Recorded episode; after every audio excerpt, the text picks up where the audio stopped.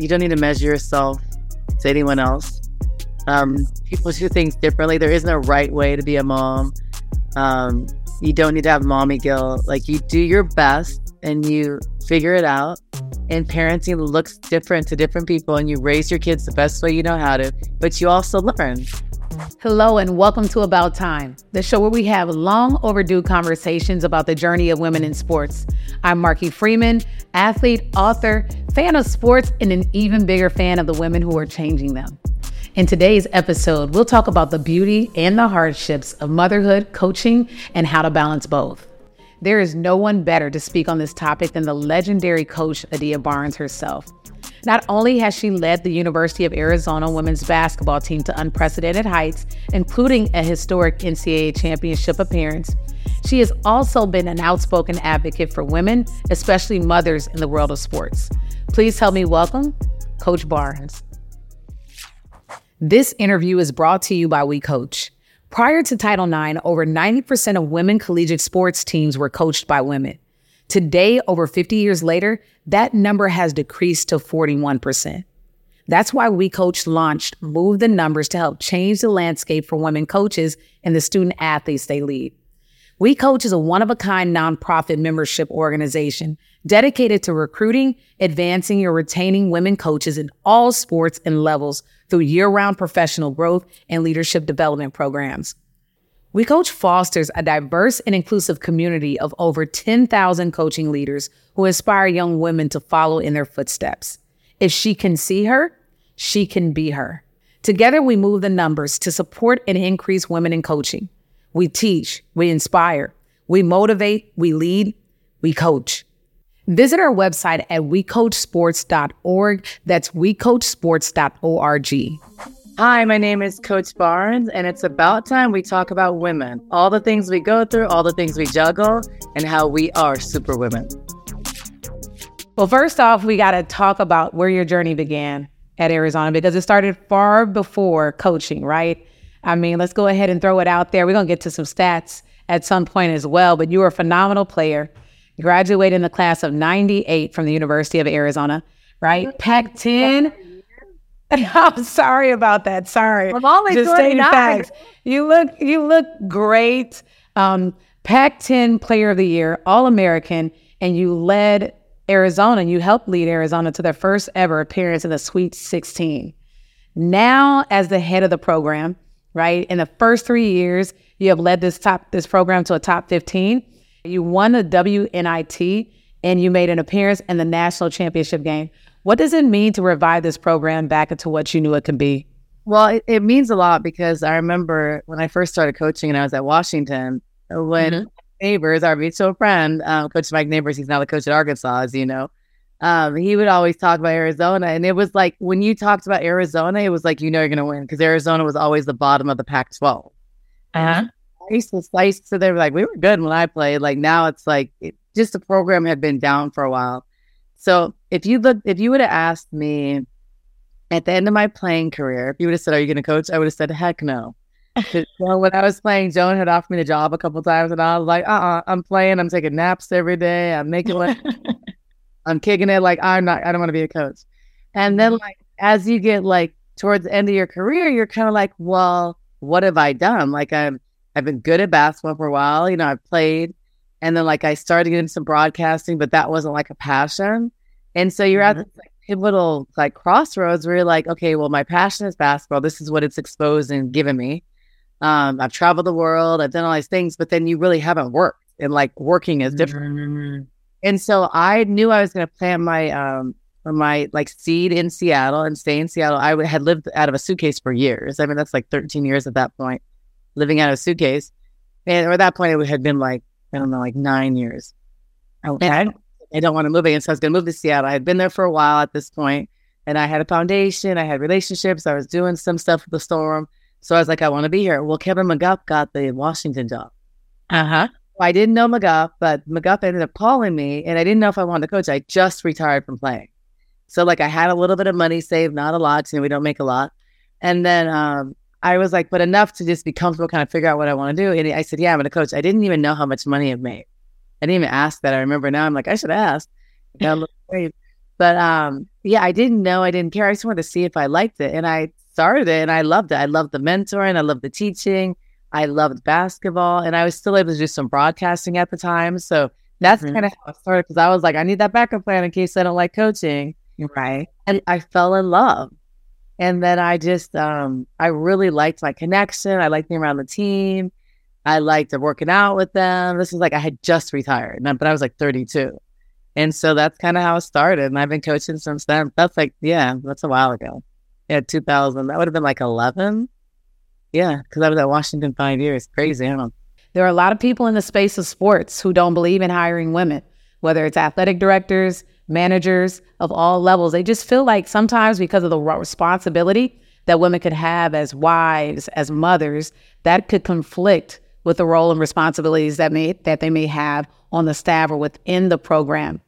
As a wife, as a mother, as a woman, and as a boss, what do you have to say to the people that ha- share these thoughts or these ideas? I mean, you're getting a valuable person. You're like you're getting with someone way better. Um, so I'm not saying that to be like like rude. I'm just what I'm saying is okay. It is very hard. It mm-hmm. hard. I look at some aspects of juggling a lot, stuff like that but it's hard regardless. I think that I'm better now, now, um, as a mom than I was before. Like I'm a better coach, mm-hmm. I'm a mm-hmm. better leader, I'm a better um, person. I think all things. So I think that what I'm able to give is um, more valuable than what you don't have, like or what you lose as me being a woman versus a man.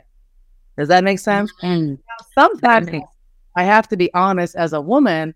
Sometimes I'm like, dang, if I was a guy, it'd be way easier because I'm doing the count. So the time when they're small is a little bit more taken away, but the things that I have and the things I can give are more valuable than what is taken from my time. Because I think that for me personally, I love being a mom. It's very hard. It it's mm-hmm. not. I see why women don't do it. I totally do. Before I did not. Mm-hmm. Um, but I think that what you do is you just have a village around you. And I know that's like cliche, but like you have friends, you pay for help, you may miss a couple things, but then you make it up another way. So I think I'm better. But do I have as much time as a man to just spend all day, every day just on film? No, I don't. And so sometimes as a woman, sometimes I'm like, well, he just got a wife now. That's easier for him. But the thing that you, I think that you just learn as a woman, which I think what's where we're so much more resilient. I think do a better job overall is because you just learn how to like do more with less. So I may sleep, mm. this guy may sleep 10 hours a day, but probably not because he probably goes and drinks with his buddies. But like I maybe put the kid to sleep, but then I'm gonna, I'm gonna do, I feel like you're more balanced and you can multitask more. So then when your kid gets older, it's, it's like nothing. So what, what was stress a normal guy out because guys can't multitask anyway. But what stresses a normal guy out is like nothing to me because I do that. I do 15 jobs anyway. Mm. But mm-hmm. I don't think it takes away from me as a coach. Like sometimes at times as a woman, you do feel that way. I'm like, dang, if I had my um, wife at home clean the house and all this, I wouldn't have to do that. Sometimes you do feel that way. But then the things I'm able to role model, I'm able to be like all those things, I think it's just, it outweighs what I don't bring. No, so well said. Well, and I didn't even think like when you said that it was funny I, when you were saying that. I didn't even think nowadays that people think about not hiring women. Mm. Like I just thought like, well, now like you may. I, I thought that's not like a thing as much now, but I could see like I could see honestly, um, if I'm in the middle of like the prime of my career, which I hopefully am right now. I don't know if someone if I'm going to have four more kids I mean, I don't know if I'd want to hire me because like that would just be really hard. So that's hard. Mm-hmm. And no one's gonna ask you how many more kids you're gonna have. But like if I'm an administrator, I don't know. Like if I'm gonna have six kids, that would probably be really hard. So that's yeah. but, but I think when you're a woman that's focused, you're competitive. Um, I'm not like it's like I'm gonna do it. I might have set six nannies if I have, if I can afford them. I may be working to just paying for nannies, but like I'm the type I'm never gonna let what I have affect my job. And so like I'm gonna do it. Do you know what I mean? Because I never want to be that woman that like takes three months off. Like no, no one gets three months off. So I was on Zoom calls after four days after C section. Mm. So like mm. Like I had a surgery. I had just like a minor minor complication for a pregnancy. So I had a, I had a procedure done like a week ago, and I did a Zoom call the next day. I didn't tell anybody. I didn't say I had this thing. I did a Zoom call, but I'm not going to let it phase my job. Mm-hmm. I'm just going to figure it out. But I think I think like a lot of women can't do that. I think when you're an athlete and you're like, I think when you just, I think it's different people. You're built different ways. I'm not going to sit out three months. Now, some women probably would, but then I don't think they could be at this level probably because there isn't going to be a balance. So it's like what you're choosing to do. But I'm willing to do that. I might be a little pain, but I'm not going to let you know it. I'm just going to be on the Zoom, like fine, and do it. So I'm never going to let my motherhood or my personal life affect my professional life. Mm. You just said it. Mothers with careers are just built different. And and that's true. Like motherhood never stops. I mean, I can't imagine. I know prior to to starting this conversation, you were like, "Hold on, let me make sure the door is shut before some of my kids come rushing in." Motherhood never ends. So for you, with all the responsibilities you have, all the many hats that you wear, Adia, how do you manage that demanding load? How do you manage that mentally, and how do you manage that load physically? You just do it. Like I think that that's what I'm saying. When you're an athlete, I, I think one of it's like how you're built, and I think mm-hmm. that's are a lot of us. And I hate to say that. Like um, an example is I look at my sister. My sister's brilliant. She's really smart, but like she wouldn't be able to do the stuff I did because she'd be stressed out. But she also didn't play sports at a high level. Mm. have the resiliency as I do. I look at my friends, and some are some bad, like professional, and they could do it. But there are some of my friends that it's not the way they're wired it's like when I look at like Don, I look at Sue I look at like my professional friends, like I feel like you're wired a certain way that you're so competitive and you're so driven. It's like it could be a coach, it could be a doctor, like like we're gonna be successful because we believe in it. We're gonna we're resourceful. So I think it's kind of the way you are, and it's not for everybody, and like that's mm-hmm. okay. But for me, it's like um, you just figure it out. Like like I wish I was, well, let me show you the sample. I'm gonna show you this real quick. so, um, so this is like color coded, and this is nothing because we just started, but this is like my weekly schedule. Oh okay. wow! If you look on it, it's like idea, pick up kid, like drop them off, salvo come. Like this is a pain in my butt. Like men don't do this. Well, shout out to you for the coordination and the organization. Well, shout out to you for the time it took just to create the time to do those things. But how much of like all of this organization, the energy and your ability to do in the fact that you are built like that comes from your playing career? A lot comes from my playing career. I think I think um, the resiliency, the acceptance of um, you need to get better, the constructive mm-hmm the self awareness, the self evaluation, wow, toughness. I mean, it comes from I think playing, but I also think I don't know. I think a lot of it comes innately too because, um, like I'm competitive, so I, it could have been like for me playing. It could have been medical school. It could have been law school. I don't know. That's kind of the way I am. And sometimes I think I'm like, where did I get that from? But my mom was pretty competitive. My dad was a pro football player. I think he just kind of have it. And how I can like you people are like that or not. Kelsey Plum is like that.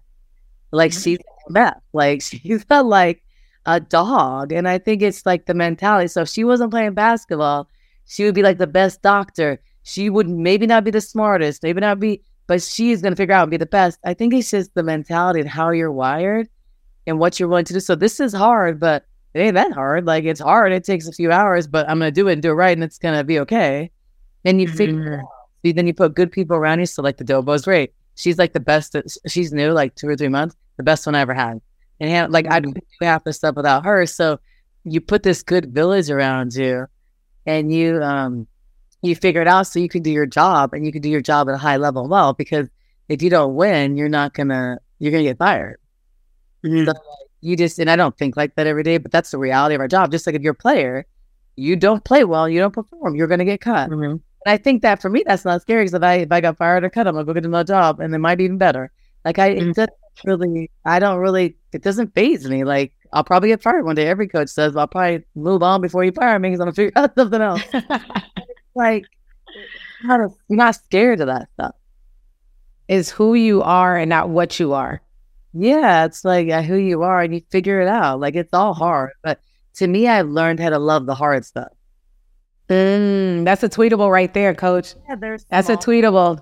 And for me, it's hard. Like everything's hard. Like being good's hard. Like making money's hard. Like winning's hard. But it's like that's what you that's what you're that's what you're striving for. That's like drives me. Embracing those challenges. I can see how so much of that can come from sports, but also just innately being able to take on those challenges as well. Um, and you've been very successful because of who you are, what you are, and how you're built. Oh yeah. Who hmm. is this? Is this Mateo? What's Yeah. up, Mateo? How are you? Welcome to About Time, man. We're having great conversations with mommy right now. We're having great listening for mommy and. He's trying to grab my phone. Okay, bye.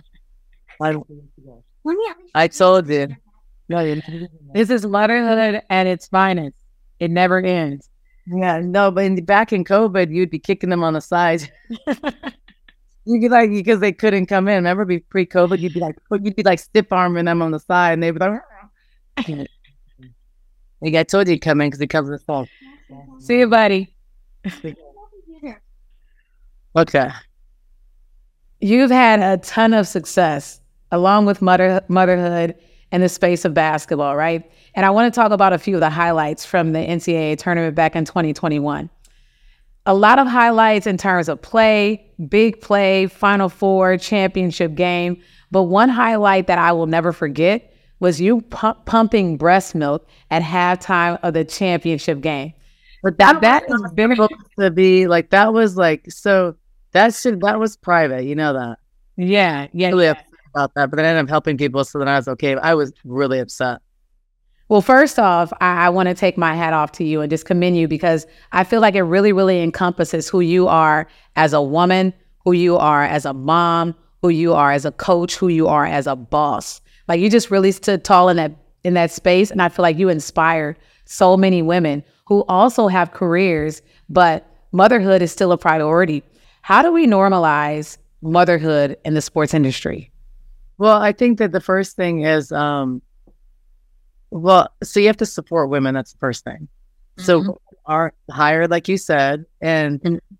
they're not giving opportunities because it's like, but then a lot of women aren't going after stuff. So, uh, like, I hear women all the time say, like, "Oh, I want to have kids one day. I want to do this. I'm afraid to go after this," and it's like, okay, like, well, okay, that's you. I I don't know, but it's like you're already like like um afraid to take the next step and you're thinking about things you're not even married like yet. Like yet alone you haven't yeah no first don't worry about that no but like you're it's like thinking all these things before so i like i'm not like that. Um it wasn't like i i thought about that. Now for me now if you looked at back covid had a baby like i got pregnant right before covid hit and so Mhm. i was like incognito i was hiding.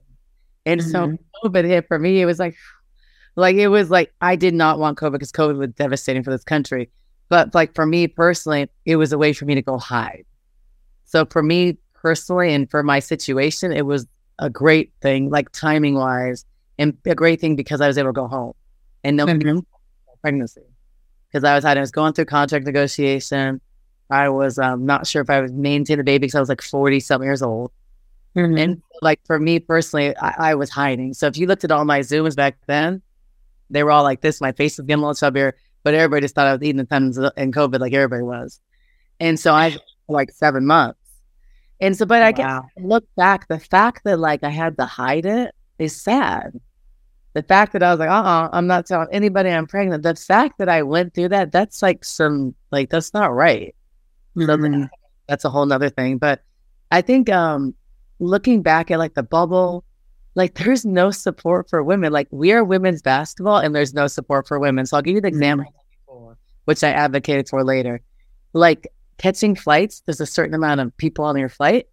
Well, like kids didn't they don't count and they can't count. So here's an example. If I, I had an infant, she doesn't count her ticket because she goes on your Mhm. lap. Every other Mhm. like well, in the NCAA, she's a she's a counted person. Oh wow. See, so if your party only has 30, there's you can't take people. Like you couldn't take her. And so I remember at first, like she couldn't be in the bubble because she would compromise the bubble. And I'm like, I am her bubble because she's on with me. She's cool. So like I had to kind of say for that. And my thing was, well, like I'm not gonna coach then because like I'm not leaving her. So I don't know. So we figured it out, and our school was really supportive. But I didn't realize there was no support because I was a head coach, so I could like decide to bring her. Yeah.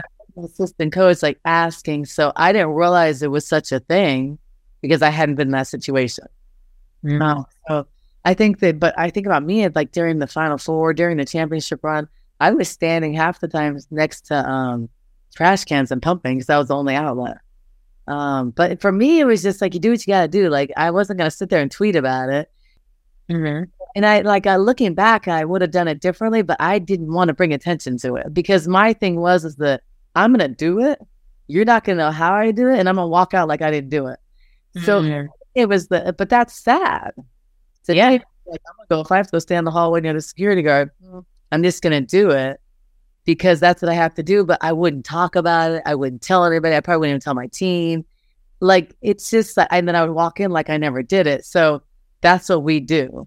And I think that I was upset because during the, I was so stressed. The timing was hard during the championship game. And mm-hmm. like, I was stressed. So I, I get to gym. Usually I'd be able to like pump real quick because then I, I could last a couple hours and like be okay. Well, because I had to go into media, the timing was I had more obligations, but I was so stressed. I was like, oh, I won't need to pump because there's no way I'm going to produce any milk because this is stressful. I had never been in that kind of stress. And so in the game, I was like feeling uncomfortable. So I was like feeling my shirt, you know, like, like my boobs are like, you know, you get bored, you know, breastfed. And I felt like my boobs growing. They probably looked like this, or they felt like they looked like that. And I was like, I do not want to have like wet on my shirt in front of like, Mm-hmm. but maybe more purely like I was scared. So I was just gonna run to the locker room and just relieve myself a little bit. Like it was just like, okay, you gotta be okay. Don't I don't want to be thinking about that. And I just felt that a couple minutes. I felt discomfort. So I snuck and did it for a couple minutes, but I would have never told anybody. So what happened was I talked to the team and I was kind of later coming out because after they left, I had to like get myself together after. Mm-hmm. And then I was rushing because it was like a minute and a half walk. And like, I think Holly was going to talk to me, and someone said, like, she just got done pumping. So it got out. I would have never said that. If you would have asked me about it as media after, I'd be like, oh, I was using the bathroom. I would have never told anybody. Wow. I wouldn't want anybody to know what I do because I'm just going to do it and be fine. And and coach, yeah, I think, but I think that's also the issue, right? The fact that you you had to keep it so close, the fact that you felt like you couldn't tell anyone because that could interfere with your opportunities to get a job. It could interfere with how people see you or your ability to do your job well, right? And or it could just become a distraction. Uh, well, some people what I never it as a distraction. Yeah. That's what I never wanted. So I would have never, because if you look back, I was like, I did that 20 times. Mm-hmm. like like or I had but I hadn't really done that because I used to do it before the game. But I would have I would have thought to myself, yeah, I did that every time in secret before the game. But just because this game and the timing of it, I was never by myself long enough. But like I for me it wasn't a thing, but no one ever did that. There was plenty of times I probably had milk all over my shirt walking out to coach games. We were wearing our casual stuff. Because thank God for COVID. Because if it wasn't been COVID, you would have been seeing milk stains all over. But casual stuff. If I had regular clothes on, it would have been it would have been harder. So for me, it was like, thank God that we can wear casual stuff because I was like usually had like the breast stuff under, like, but like I would never tell anybody that. But it is sad when you think about it, like I hid so much, like so much. Something men would never have to think about. They would and they're able to do that. There's they wouldn't be able to be engorged in a game. They wouldn't be able to like like it's just they wouldn't be able to do that. Like they would Yeah. go have their periods and codes. Like it's just they, they're not they're not strong enough to do it. And I mean, Mateo was floating around in the background, and I mean, you didn't miss a beat. Like your ability to just stay focused. But like, also I couldn't do that. You gave him a look, though. I got that look from my mama a couple times. I saw the look, if you don't read there, no doubt. But but during that same week, you talked about the importance of your role, and I love. I know that was hard for you, um, for everyone to know that was a very private moment for you, but you also embraced it, and you talked about all the people that you represent from being a mother, right? And how hard that is. You talked about coming back after having a child, a C section, just four days later. Being a mother is really, really hard. You also talked about representing Black women and, and having the opportunity to do something that a lot of women, Black women, haven't had a chance to do just yet, and how you represent them on the biggest playing surface in the history of sports. You also referenced your children. You pointed directly at Capri, and she might have just been six months old, but you said, I represent her as well. In your representation, what is it that you want to model for these different groups, these different in- individuals? Well, like we can do, like you can do anything. Like you don't not go for your dream because you're afraid of like motherhood. Like you figure, mm. like you figure it out. You have good people around you. You create friendships. You know another mom where you share, you share something. You you figure it out and you and you do it. Um, and I think that there's never good timing. But I was not about to let, like, I, like I was so career driven. Like, um, if you asked me when I was 30, like, is your dream to have kids or they have by now? like, it like it wasn't like, oh no, when you're like a driven woman, you're not like me personally. I wasn't planning like, oh, I want to get married, this picket fence, these kids. And then I was like, no, I'm gonna do this, this, and then I'll fit that in where it can. Like, and I don't know if that's probably selfish, and maybe some women don't think like that. Maybe they're they're like ultimate goals to be a mom for me, it's like I love being a mom and it's something I love, but it's like my goal was to like, I have goals career wise. Mm-hmm. And if the motherhood, mm-hmm. but it's not going to change my career. So, like, it wasn't like, um, my, like, I don't know. But I did put it off for years because for a while I was like, I'm not having a kid, like, starting that. Like, so I think looking back now as a mom, I wouldn't have done that because I would have probably had one more child. But because I was so driven. I was like, I'm not having kids now. I'm trying to like do something. And then after a while, you get to a point where it's like, okay, well, it's getting late. Like I need to have kids. Like I want to have kids. I want to be. I want to be a mom. I don't want to like wait and it's too late. But I think it is. But then also, like, I think what's hard for us women too is like most women go through a miscarriage. I'd say like, I don't know, it's like probably three and eight or something. It's a really high percentage. So before I had Capri, I went to like a public miscarriage. Mm-hmm. So, and I had just announced, and it was really, it was just embarrassing a little bit. It, sh- it, it, shouldn't be embarrassing, but it is. I had just announced it like on a Monday on my radio show. I was like, yeah, you know, like I'm so excited. And then it happened like that week. But this is the crazy part. Like women don't talk about that. There's so many things that women go through that is so hush hush that I also tried to speak about things because like I didn't even know women like have miscarriages at, at, such a high rate. So I had one, and everybody else had one around me. I was like, I know that. So we don't even talk about that stuff to help each other. So mm. when I had the miscarriage, I remember I then they did a story on it and I talked about it. Like, yeah, that happened. I had women like coming up to me on campus, hugging me and crying and saying that same thing happened to me. I read your story. But it's like I didn't even know that before it happened to me. I just like this is what happened to me. If this can help a woman, I'm and I talked about it. But it's mm-hmm. like we're so close and like women don't help each other. So it wasn't even ever, I didn't even know it was such a big thing until like afterwards, which is crazy. So, and then there's other stuff like I think with black women, there's like the breastfeeding. Like a lot of black women don't breastfeed. Like I just, I, a lot of that stuff I wasn't even aware of until mm-hmm. after. Because it's like there was a way I was going to do things how I was raised. And I was like, wow, other women like couldn't breastfeed because they didn't have an office there was so many things. So I helped open like a uh, like a mommy um, quarter here, but stuff that I never thought about because when I got pregnant, like I had my office, right? Mm. It's just a lot of um, situations that I didn't know and I could advocate for. That I was like, wow, you went through that. But then I didn't know, like, if there's a, a woman down the hall, she's in a cubicle, like she couldn't breastfeed. I could shut my door. Like, mm-hmm. do that. But, and then I thought, well, don't they just give you a place to do it? And then some of them were like, no. And it's just like, what?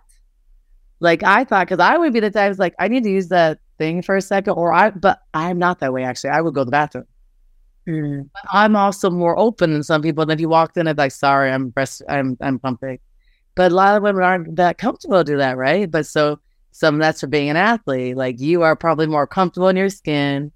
You're a better advocate for yourself because you have to speak up for yourself. So I think those mm-hmm. things. So I'm like, well, sorry, I had to go walk to the bathroom and stand there and sorry, you guys can't come to the bathroom. You know, like I just think it's different. You're kind of, mm, I think, wired a little different, right?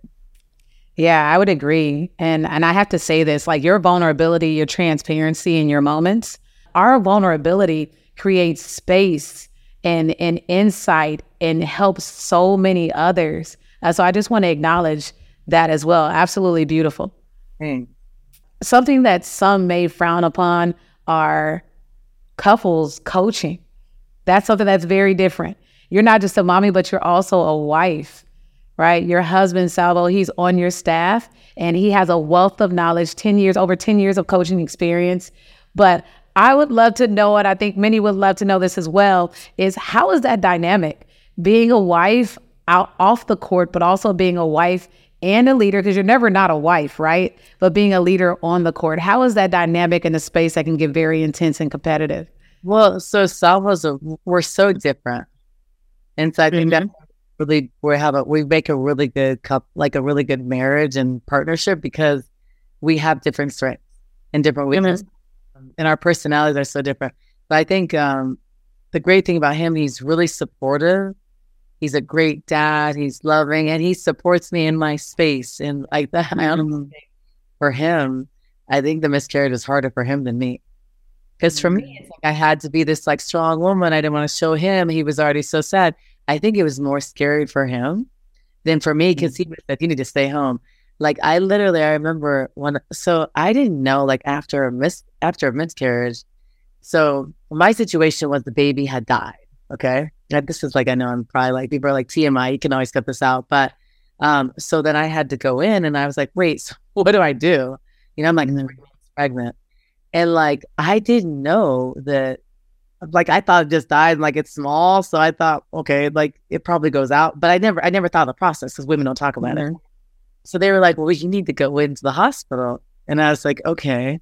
So I thought you go into the hospital and it's like you're awake and they probably just like, I don't know, like remove something or scrape something. I thought, like, that's just what I thought. I never like Googled it or anything. So I didn't think it happened to me. But like, it is a surgery. So I remember like on a Thursday in the morning, they were like, stop drinking for the next six hours, come in here. And they like rushed me in. The next day I had to coach on a Friday, a Pac 12 game, which I would have never told anybody. I wouldn't have missed the game. I wasn't going to miss the game until my boss had a miscarriage. There's no way, And like, I would die. So mm-hmm. I had to go um, coach on Friday. Saturday, I had 150 people at my house for an alumni women's basketball event that had been planned for like a year. And I'm playing birthday. Sunday, I had another game to coach. So I remember going in there, getting the procedure done, and I got home like two in the morning. But I had to like go under anesthesia, which I didn't think that's what happened. Like if you never had a miscarriage, you don't know that. So I had to mm-hmm. go under anesthesia. And I guess they remove everything because what if they didn't do that? I could have been coaching it on the game on Friday, and it could happen during the game or on Saturday or Sunday. And the likelihood of it happening the next three, four, five days was very high because your body's going to get rid of stuff, right? So I was like, wait, I can't like that can't happen. I like if I'm at a game, I start bleeding, and I was like, no. So I had to go like under surgery. I remember the next day in the game, I had like this big diaper on. It's like a depends like pad mm-hmm. bleeding for a while. You have to wear that for like a month. And I remember sitting in the game, like obviously you're on pain pills because it was painful. Mm-hmm. So I remember sitting on pain pills in the game, and I remember saying to myself, "What am I doing here?" like, but like that's the sad part that's like what? This is life. Like this happens but then the competitive coach in me is like you suck it up. You do what you gotta do. You don't let anybody know and you coach this game. So like it's like this like thing and i was gonna coach the game it was very hard i was in pain but i wasn't gonna not i wasn't gonna let my players know that and it was funny because like the players knew something i would have never told i would have died before i told them they knew something they we weren't good. They played their hearts out. It's like they knew I was hurt. They knew something was wrong, didn't know what, and they just played great and won the game. mm-hmm. wow. It was just a moment that I didn't have time to grieve. Then the next day I was busy all day. I remember looking back at pictures. I was like, I don't know how I did that. And like my husband's like dying inside. He's so sad for the weekend. And then the coach did another game on Sunday. So I didn't even have like, and I wasn't going to not coach or take a week off like that's one of those things as a woman, like you're coaching and I don't want anybody to know. I wasn't gonna tell my boss. Like when you said miscarriage, you have a couple of days off. Like, no, you need to win. And so, but those are the things why it's about time when we talk about it because it's our reality. But for me, I'm never gonna let that be held against me. Like, oh, she's not gonna be able to coach. No, it's like she can handle stuff when stuff happens. And I would have never told anybody it happened. Does that make mm-hmm. sense? Like yeah. I would have just like done it, like not talked about it. But then it's like when it comes up, and I think honestly, I was probably having a conversation, and everybody found out here because I had publicized it. So I would have never told anybody otherwise. But like all knew after a while, a week later, I wasn't pregnant anymore. So everybody's just like, so it's like it was out there without me wanting it to be out there. Mm-hmm. So when COVID happened, I was like, I am hiding. like I'm not going through that again. Like if it mm-hmm. happens, no. So those are things that we have to do. But it's like you just do it. Like I I think just you're stronger mentally, so you're more resilient. So so then when something happens, like you lose a couple games, or you lose some, like or you lose a recruit, like it's like you coach the day after a miscarriage, like you could like you had a C section mm-hmm. later. It's just like so.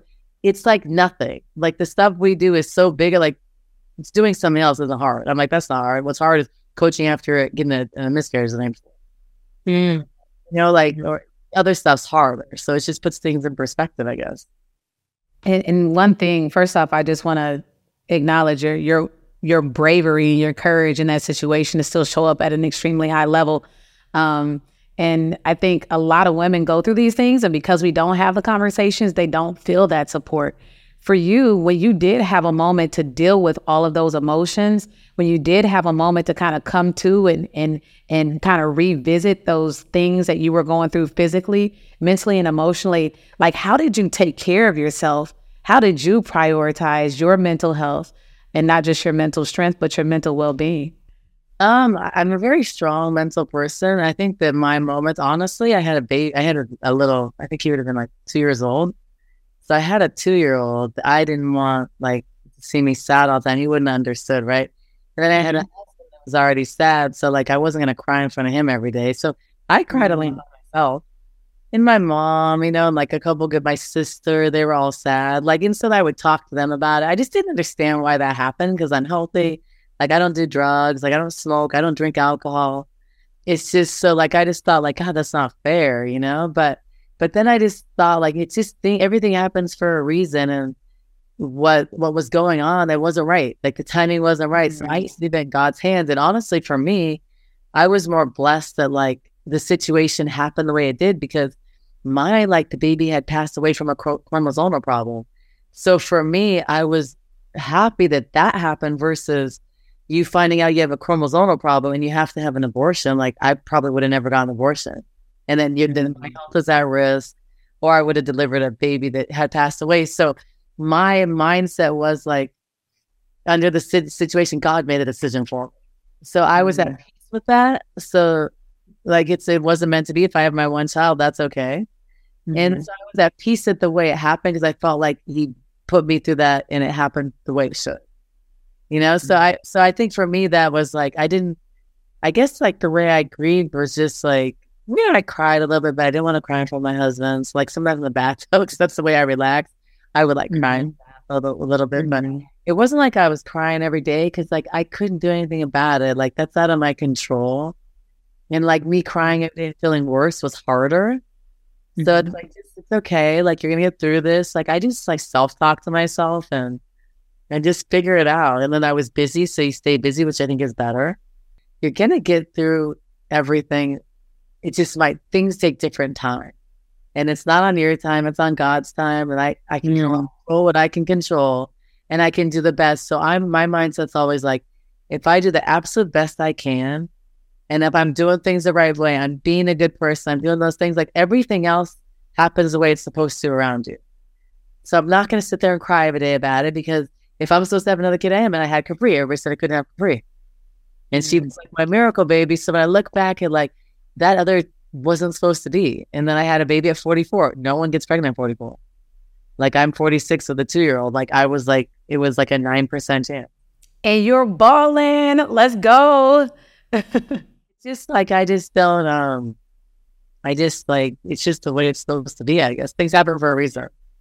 So, yeah, crazy. And I love how you said you're, you're rooted in your faith and you're also rooted in resilience and perseverance um, which has so much to do with everything that you've overcome and accomplished to date. And just you showing up for your children, also showing up for your team at that time, it makes a lot of sense because also during that NCAA run back in 2021, um, Aari McDonald took the world by storm with her performance. You guys made a phenomenal run, a historic run in program history, but something that she continued to talk about consistently was a relationship that you and her have you guys still have that relationship to date after talking to her not too long ago. But how does your motherhood and being a mother, how does that impact your ability to connect and coach your players? Well, I think it what a couple of things it does. So parents are crazy. So mm-hmm. they because like parents are crazy. I think when you're a mom though, you kind of understand. You don't understand why they're crazy, but you understand that love because like you don't love anything like you love your husband but you love your kid differently. So like you know what i mean? Like you like you may go uh, you may hide out in another country for your kid leave everything but i think there's this difference. So i think you understand that kind of love and a lot of parents just love their kids so much. So you see you understand why people do certain things. Mm-hmm. you're more understanding and things aren't so big or so small. So like what i've learned is from being a mom is like the loss is bad, but then you walk in, someone's like, "Mommy," you're like you're not mad anymore. You're mad inside, but you're not like if you were by yourself, you'd be like pissed all night, watching all night of film. But like you can do that sometimes as a mom. So I think that makes it you put things in perspective because it's just a game. Mm-hmm. And so it really, I think it really grounds you in that. I think it's if you think about how happy if you have a pet, how happy your pet is, but the kid is like on another level, and you have to still you don't want to be mad at the kid when you come home. We hadn't seen the kid all day.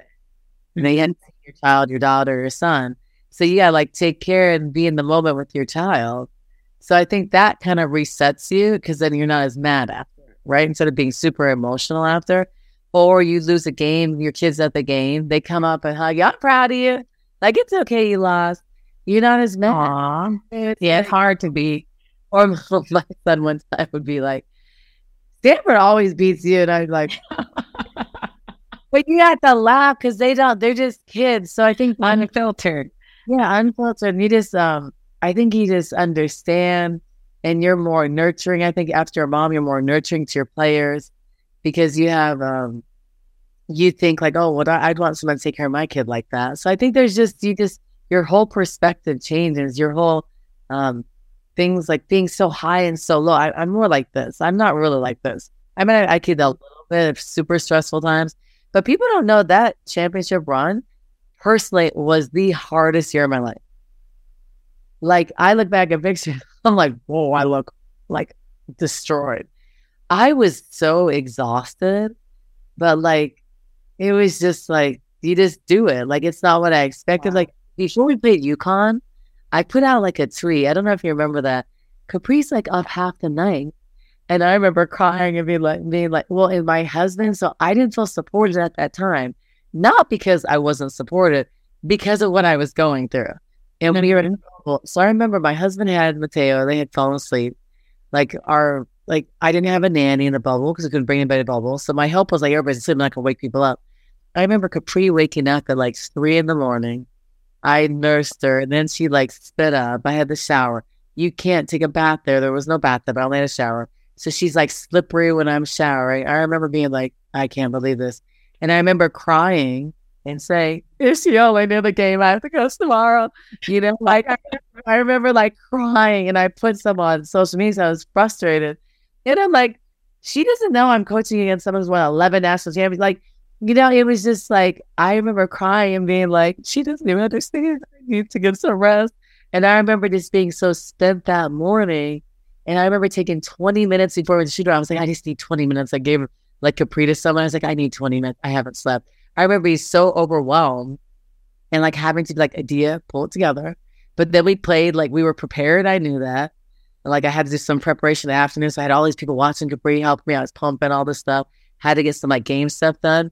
And we were super prepared. We went out and played great, but I had them prepared. But I remember crying the night before, like, he doesn't understand. I'm like, how you know, coach this game? I haven't had any sleep. Like, I remember that. I remember the video. Like, my goodness, like I have to talk about this because you went out there and you guys beat you. Yeah, with Final Four played well. So punch, you're taken to the national championship, and there was a very, a very unapologetic celebration, and now it all makes sense. But it well really makes sense. That celebration. So people, I have the, so much respect for Coach Daly, like Geno. I think ah. Like I love him. I met him years ago through Bird and all my closest friends. So they had nothing to do with you guys. We went out, played well. They were a better team. Like they, I think they honestly, we snuck up on them. Like they were better. They should have. If we would have played them eight times, they would beat us seven. but we mm-hmm. played really well when we were prepared and we were like tough. And I think we just like outplayed them that one game. Um, but and I think they overlooked us probably. But like after the game, it had nothing to do with them. It just had everything to do with no one even thought we'd even make it to the final four, get alone even go into the championship game. Not one person thought that. It's but us. And we were like, so it was more like, so F everybody in this country that thinks about because we believe in us. And it was a special moment. That's why I apologize for it. And it was like it had nothing to do, had nothing to do with media. It was had to do with us. Like, see, we believed in each other, so let's go. But I remember being so exhausted and thinking, like, I don't even know. Like, it was just like that year was hard for me. Yeah. And to know that you had the night that you had had, and you said that was one of the hardest years of your life personally and one of the best years of your life career wise, it's a testament to what women can really accomplish with perseverance, with resilience, and just that mindset to get it done. And that's something that that mothers have.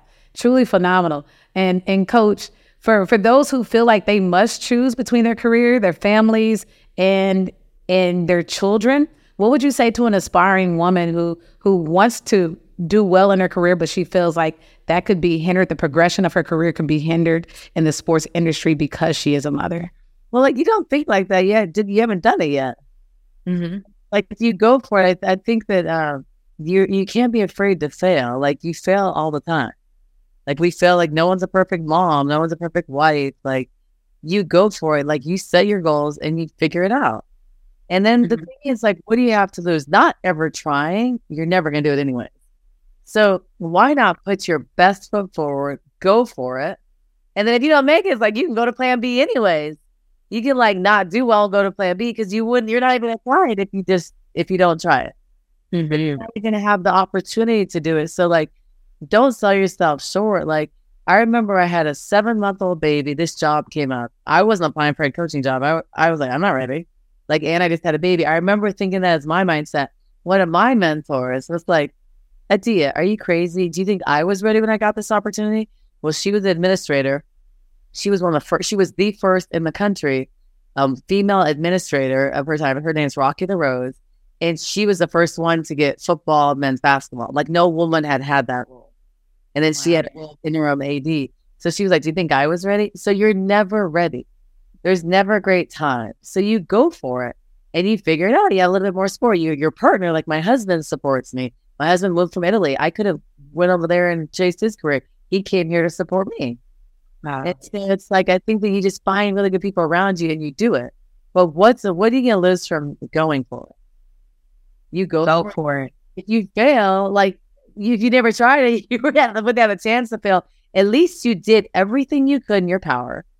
You set your goals high. You took a chance, just like you would tell your kids to do.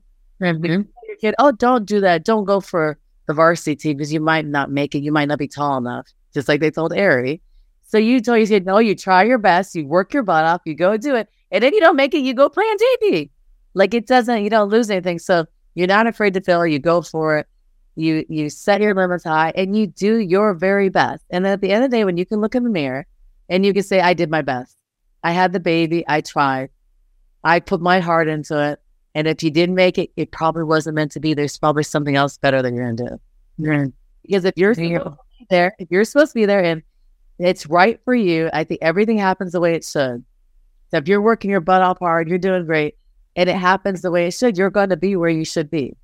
And if not, you're going to be somewhere else. Like if I'm supposed to be in Arizona, I'll be in Arizona. If not, I'm going to be somewhere else. And it's like, it, but it's where I'm destined to be. It's what I'm destined to do. I would have never thought I was going to coach. But then something inspired me to try, right? Something like something was in my head that said, go ahead and try. I would never thought about coaching at 26. And I did it and I love it. I feel like I'm where I'm supposed to be.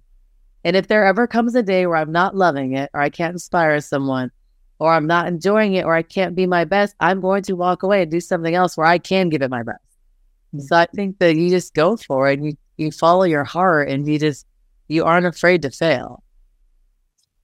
Give it your best. Your best is always good enough. Coach, oh. this is our final segment in the show, and we're going to do a little preseason testing and preparing you guys for the NCAA tournament this year. Got to apply some pressure. This is where we go into rapid fire questions. We're going to ask you a series of questions. You get five seconds to answer each question. And we're going to give you a 30 second shot clock. You were 30 in Arizona, right? Yeah, thought you have 30. I did. Yeah. you're, you're familiar with that number. We're going to give you a 30 second shot clock. That's one possession, five seconds for each question. You up for the challenge? Yep. All right, let's dive right into it. What's your favorite game day song right now? Game day song. Well, I don't have game day songs because I listen to kids stuff with my kids. okay. Is it Baby Shark? Yeah, like you know, my like CoComelon. Like I don't really listen to I'm not superstitious like that. Let's say CoComelon because you have a kid in the car. CoComelon. All right. Best basketball memory. I mean, playing in the national championship not losing, but being there and, and playing in the national championship. A hill you are willing to die on as a coach. Well, like for me, it's like doing things the right way. Like I'm not gonna compromise like winning a championship because I did something the wrong way. So I think just my integrity, who I am, what we do daily, and I'm willing to if that means not winning and I had to walk away, I'm gonna walk away. So I'm gonna do things the right way in the in the way I want to do it advice for your younger self? Don't be afraid to take chances because my younger self wouldn't take chances like this. Mm, I love it. Be confident, be the woman you know you can be, and go out and just like conquer the world. Who are the women that shaped you into the woman you are today? My mom is one of them. Um, my mom's name is Patricia. She's from Chicago. She's this little Italian lady from Chicago. Chi Town? yeah, she's very strong, resilient. What she went through, like I think just having me and my siblings, like her, uh, my sister, and just some really strong females around me throughout my career. What's one thing your mother instilled in you? Maybe you fall on your face to get back up. So I didn't. Okay. It wasn't coddling. Um, if I failed, my mom didn't sit there and cry. The mom would say, "You get back up. You hold your you hold your head up high. You fix your crown." And you keep it moving. Like she always was like that. And that's why I think I'm like that. Beautiful. Last question. Best lesson you learned as a mother? That um, you don't need to measure yourself to anyone else. Um, people do things differently. There isn't a right way to be a mom. Um, you don't need to have mommy guilt. Like you do your best and you figure it out. And parenting looks different to different people, and you raise your kids the best way you know how to. But you also learn how to be great. And I think what I've also learned as a mom is is it's quality time, it's not quantity. Mm-hmm. So like some some moms just stay home all day, they still don't spend time with their kids. So you make time and you find time that's quality time where you give your kids and, and, and maybe 10 minutes a day of undivided one-on-one attention, but you find that and that's it's very important. And so you make your that that is sound advice for women in careers.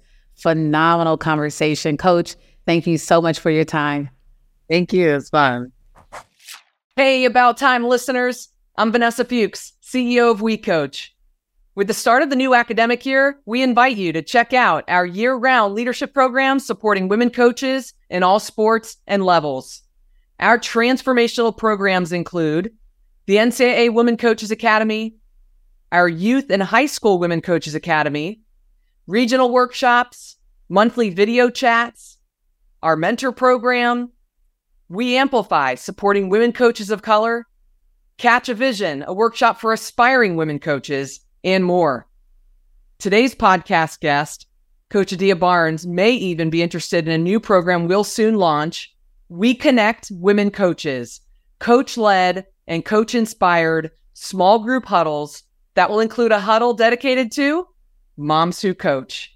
To learn more, check out our website, wecoachsports.org. Well, that's our show. Thank you for listening. If you would like to hear more episodes like this, be sure to subscribe wherever you listen to podcasts and to our YouTube channel. Thanks again. We'll see you next time.